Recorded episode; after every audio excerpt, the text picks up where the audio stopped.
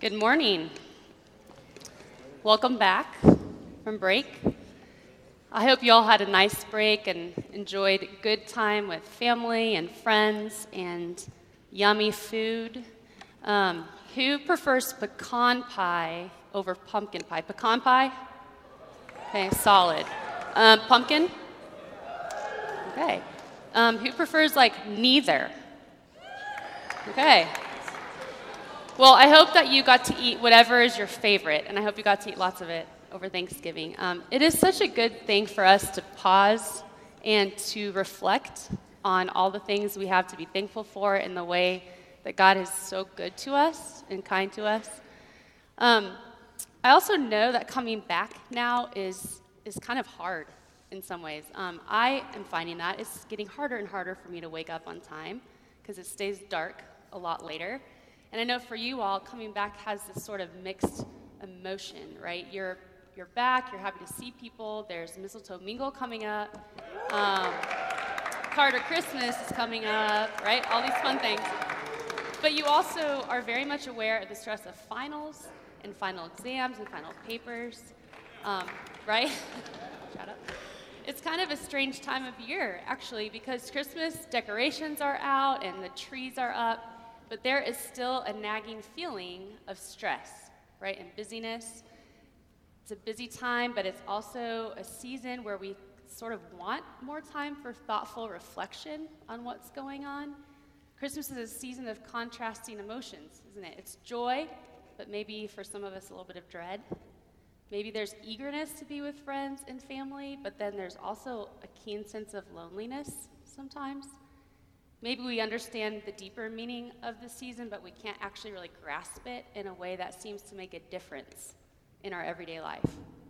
It's a season of really high expectations of jolliness, right? Um, but sometimes it leads to disappointment or disillusionment. I think that's why we have Advent. And the older I get, the more thankful I am for the practice and season of Advent. Um, liturgy, right, liturgy in general helps us calm down, helps us refocus and meditate on what is true. That's the beauty of liturgy on Sunday mornings. It's the beauty of liturgy in general, but the liturgy of Advent, I think, is an especially sweet gift. Simple things like an Advent calendar or the lighting of the Advent candle at church on Sundays, or sometimes there are more um, specified devotional readings that come with this season.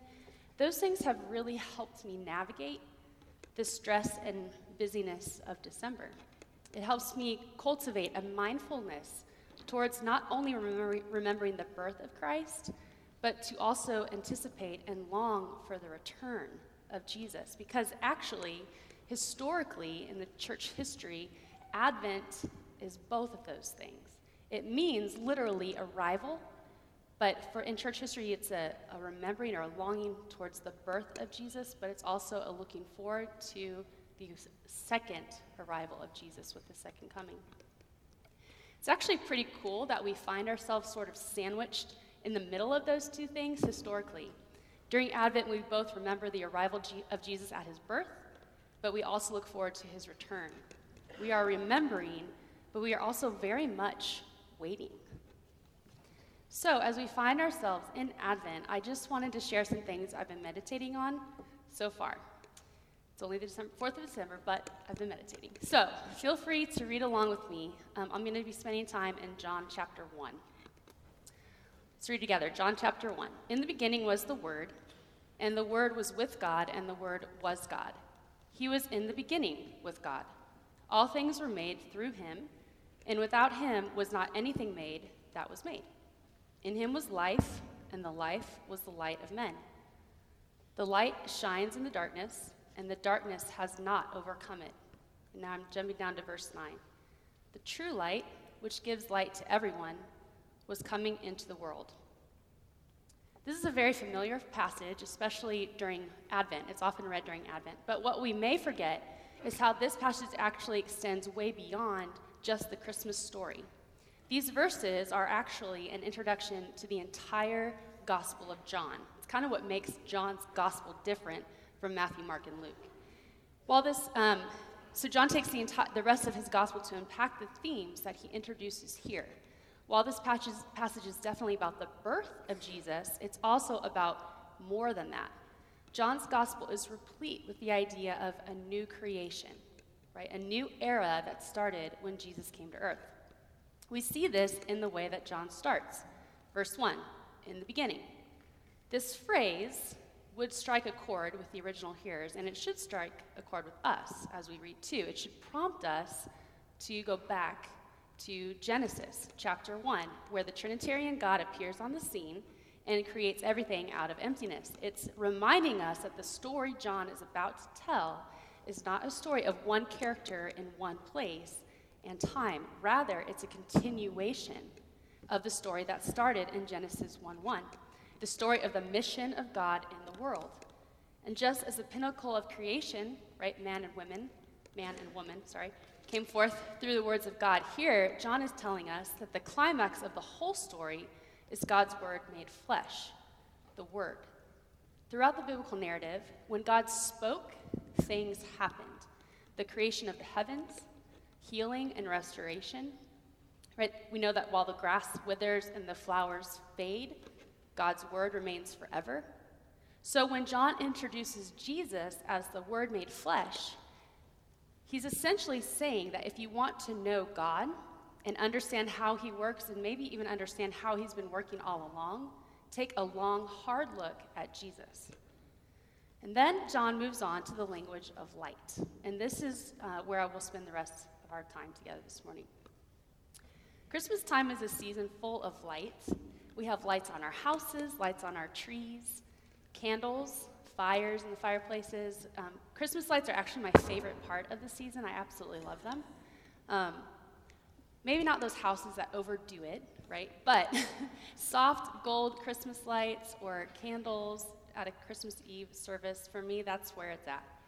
And it makes sense. The days are shorter, the nights are longer and colder during winter, at least in the northern hemisphere, right? And I think it's exactly that contrast between the darkness outside and the lights on the tree that makes them so inviting and cozy. Imagine Christmas without lights. It would be so dark and so cold. I think it's fair to say that, in a way, Advent could be considered a season of waiting for the light. If you consider the image of light throughout Scripture, these are some things you'll notice. Light is always associated with goodness, darkness with evil. Light means blessing, darkness means curse. Light is the same as the presence and delight of God, darkness, God's wrath and judgment. Light comes with obedience, and darkness is a result of disobedience. And here are some of the different ways that light functions. Throughout Scripture, we see that light comforts, light protects, and light guides. So, first, light comforts. Think about it for a minute. When my kids are tucked into bed every night, they always make sure to remind me to leave the hallway light on for them. Maybe you guys do the same thing in your room, I don't know. Why? And it's, it's probably because they're a little bit afraid of the dark, but I also think it's that they actually find comfort in light. It provides a sense of security and safety for them. Or think about driving up here on the mountain in the dark and in the fog, right? Especially on like Lula Lake Road. Um, there is kind of a sense of fear or loneliness that comes up until you see maybe a house light or even other car lights. It sort of brings a sense of relief that you are not alone up here. Light comforts, it brings hope of better things to come. We see this idea in Exodus during the ninth plague. Do you remember the ninth plague? It was the plague of darkness. Okay? And here we see darkness being used both to bring judgment and um, on Pharaoh for his hard heart and to show God's great power. It was a terrifying plague. The Bible says it was pitch black. It was so dark that the people could not even get out of their beds, lest they would hurt themselves and fall. And then in Exodus 10:23, we read that all the people of Israel had light where they lived. So Egypt was in utter darkness, but Israel had light, right? It was comforting. It brought hope. The Psalms are full of this idea too. In Psalm 27:1, we read, "The Lord is my light and my salvation. Whom shall I fear?" Or Psalm, Psalm 139, 11. If I say, Surely the darkness shall cover me, and the light about me be night, even the darkness is not dark to you. The night is as bright as the day, for darkness is as light with you. Light comforts. Second, light protects. A few weeks ago, Hannah Bloomquist and I were talking about Arizona. I was shocked to learn that scorpions regularly run around inside homes, like inside.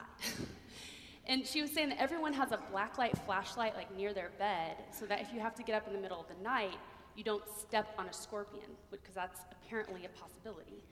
Um, and so you have to use your flashlight so you can see where the danger is, right? In, in Arizona, light could literally save your life, or at least a trip to the hospital.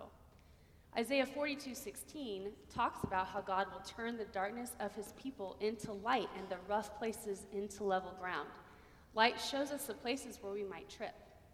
It shows us where we might get hurt or encounter danger. Third, light guides. Again, think of the Exodus story. When God brought his people out of the land of slavery, he guided them. How? As a pillar of fire to give them light. Again, Psalm has this idea. Psalms 43:3 says, "Send out your light and your truth. Let them lead me." And Psalm 119, 105, "Your word is a lamp to my feet and a light to my path." Okay, so light comforts, it protects, it guides. And the Old Testament people of God experienced these things comfort, protection, and guidance. But multiple times in the prophets, they are still described as a people without light as people who cannot see. Isaiah 9 describes them as a people walking in darkness, as those who dwell in a land of deep darkness. Yes, they got a glimpse of what was to come, kind of like those first rays of a sunrise on the horizon. But they didn't experience the full heat of midday sun. They were still a people waiting and watching for the light. Which brings us back to John chapter 1, verse 4. He writes, In him was life, and the life was the light of men. The light shines in the darkness, and the darkness has not overcome it. Here's what John's saying Yes, light might comfort, it might guide, and it might protect, but if and only if that light is the life giving light of Jesus. All of those passages I read, all of that Old Testament talk about light, is pointing forward to one person the one that John calls the life holding light, because Jesus is the only one that can do what light is really supposed to do, which is to make us see. He, he alone enables us to truly see God, to see what life truly looks like, to see what it means to have our deepest longings satisfied. Because the reality is that we live in darkness. Our existence is one experienced in a broken and fallen world. Our hearts are deceitful and fallen, and there are places of deep, deep darkness there. We may think we see. We kind of walk around like we see, right? We know, we think we know what will truly satisfy us. We have a lot of artificial lights giving us the impression that we see. Our accomplishments, our relationships, our money, our successes. We think that those things will satisfy us and allow us to experience what we think life is actually about. Or you know those like those bug lights, right, that attract light and then or attract bugs and then just kill them? We actually have those too. False lights that drive us deeper and deeper into darkness and closer and closer to death. Gossip, jealousy, sexual morality, addiction, deceit, materialism, anger, greed, and pride. They may give the illusion of protecting us or making us immune to suffering. Maybe they even make us feel like we have power. They might claim to give direction and guidance. Perhaps our false lights seem to illuminate dark places, but like a candle in a vast cave, it never really pushes away darkness. We still walk in darkness, we still have scales on our eyes we can't really see. So we need a light that comes in with such power and authority that the darkness does not stand a chance. We need a light that reaches farther and deeper into our darkness and shines a burning, red hot ray into our most precious idols in order to obliterate their power over us. We need a light that exposes our darkness and shows us our sin in such a way that we see things for how they really are. And Jesus does this. Jesus enables us to see God because he is the life which is the light of men. Not only does Jesus enable us to see God, but he enables us to receive the light. And what does it mean to receive the light? John writes in chapter 1, verse 9 The true light, which gives light to everyone, was coming into the world. He was in the world, and the world was made through him, yet the world did not know him. He came to his own, and his own people did not receive him. But to all who did receive him, who believed in his name, he gave the right to become children of God. Here, John is connecting three amazing things light, life, and adoption. Essentially, the life giving light, Jesus, shows us the way back to God. The light of the world always leads to life. If we receive the light, Jesus, which means we believe in him, then our status changes. All of a sudden, not only do we see things for how they really are, but we now walk in the light. We become children of light, adopted members of God's family, and living as God's child is actually living. When we follow the light that leads to life, we actually become more human, more of who we were created to be. But John does mention a response to receive and believe. Receiving is such an uncomfortable verb if you think about it, right? Because it actually means you don't have control. It's reflected in our gift giving tradition at Christmas. You have no control over what's given to you. You simply have a role in accepting and receiving it. And if you're in our family, you always say thank you, even if you don't like the gift. So the beauty here is that we can expect great things from the gift that God gives because He is the giver of all good things. So we can receive the light by believing, but John mentions another response. It's what the world did when the light came, and it's what God's people did when the light arrived. They did not receive, and these were the ones watching and waiting for the light. Isaiah 9 talks about it this way The people who walked in darkness have seen a great light. Those who dwelt in a land of deep darkness, on them light has shone. A great light, a powerful light shone, cutting through their darkness. How amazing! And yet they did not receive, they did not believe, and they did not repent. What about us? Are we waiting for the light? Are we turning our face towards the true light, to the light that shines into all of our dark places, exposing us and healing us at the same time?